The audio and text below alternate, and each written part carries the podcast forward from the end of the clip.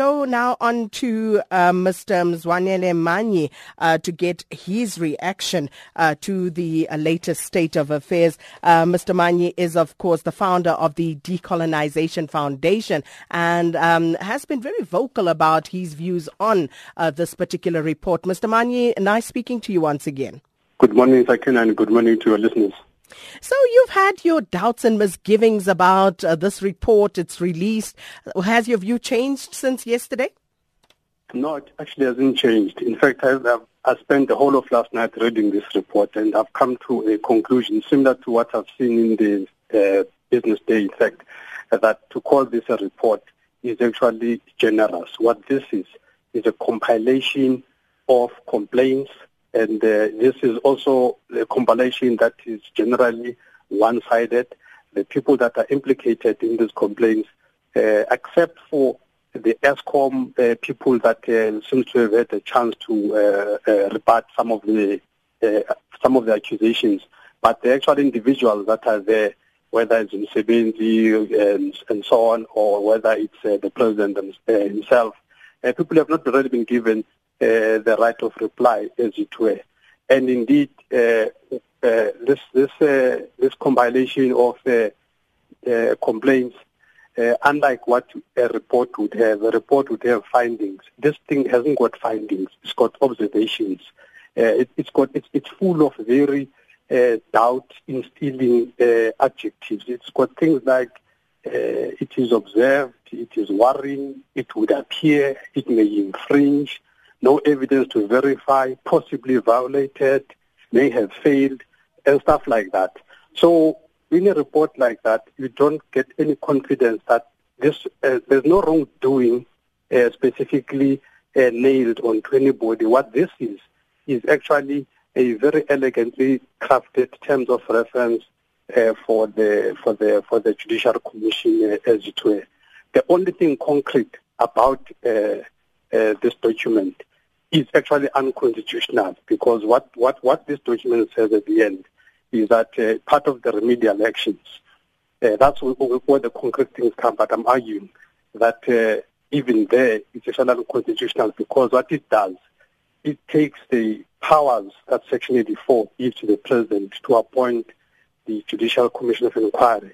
It gives that power basically to uh, uh, the Chief Justice, and the words that is used is that uh, the Chief Justice must solely select and then give this one man, uh, this one person uh, uh, uh to the president to rub stamp the situation. So basically, uh, uh, it's not clear which prescript uh, to relied on to reallocate the power of the president to, to the Chief Justice. The Constitution says the president appoints.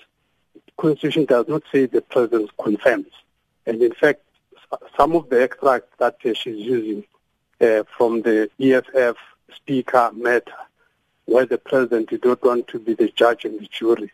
It's not clear how that relates to this because if the president had said so in that case, and in this case where he has to appoint a, a, a judge, how does him appointing a judge make him a judge and the jury? Because mm-hmm. if you appoint a judge, that by definition means you're distancing yourself from the thing you're placing an independent person from a member of the judiciary who knows how to do this thing uh, in a manner that is fair and balanced. How does that make the president uh, uh, uh a judge and a jury? And lastly, in the same report, on, on, on clause 3.3 of this report, on the 11th of October, uh, uh, Thuli wrote to the president and reassured the president that there are no adverse findings against the president.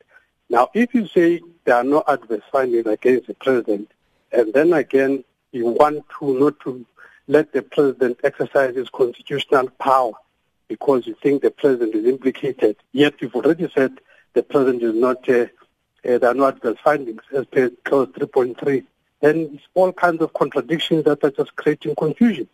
Um, perhaps uh, relating to a conflict of interest. But having said that, isn't the beauty of this constitutional democracy the fact that there is recourse, the fact that you can take this particular report on review and um, uh, through separation of powers have another arm of state come to a conclusion uh, regarding uh, those particular findings? No, indeed. I think uh, it must go to review. I think uh, it, it is, this uh, uh, document is competent of being reviewed uh, because indeed, indeed the, the, as I say, the, the remedial actions are actually unconstitutional.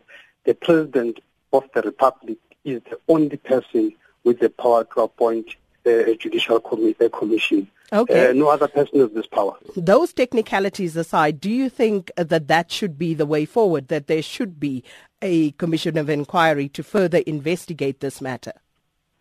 Indeed, and we think we think as the Decolonization Foundation that would be a very good way to go. And by the way, we would argue that uh, the, the, the probe should be broadened, not only to look at the matter which the uh, three complainants uh, have, have, have, complained about based on newspaper uh, allegations and what have you. That should be broadened.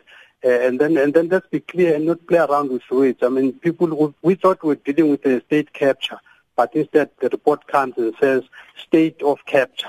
Those are fundamentally different things. South Africa is here saying the state is captured and so on. And, and some of us agree that indeed white monopoly capital has got a, a big uh, role in this uh, capturing of the state, as it were. And therefore we thought all of this will be exposed. And instead, the report comes and says state of capture, uh, which is uh, something else as it were. So we would want a, a, commission headed by a judge to properly look at the capture of the state and uh, by whoever uh, uh, is purported to be capturing the state so that South Africa can be free uh, from these misdemeanors and delinquencies. And uh, just a final question, given these observations uh, that you've noted and, and the concerns, um, and the information that has been uh, released and revealed in this report, um, what is your view regarding the Guptas and state capture? The, okay, the I'm not any wiser because the Guptas in this report have not been given an opportunity to, uh, uh, to, to, to, respond to the issues. But the way we stand as the Decolonization Foundation is that the Guptas are not above the law, should not be above the law. If the Guptas have done anything that is untoward, the law must take its course. The law must prosecute everyone and anyone without fear or favor. There should be no one in this country uh, that uh, because of who you are or because of the money you have, etc., that the law should go easy on you. The law must take its course. Well, thank you so much, Mr. Mzwanele Manyi, founder of the Decolonization Foundation.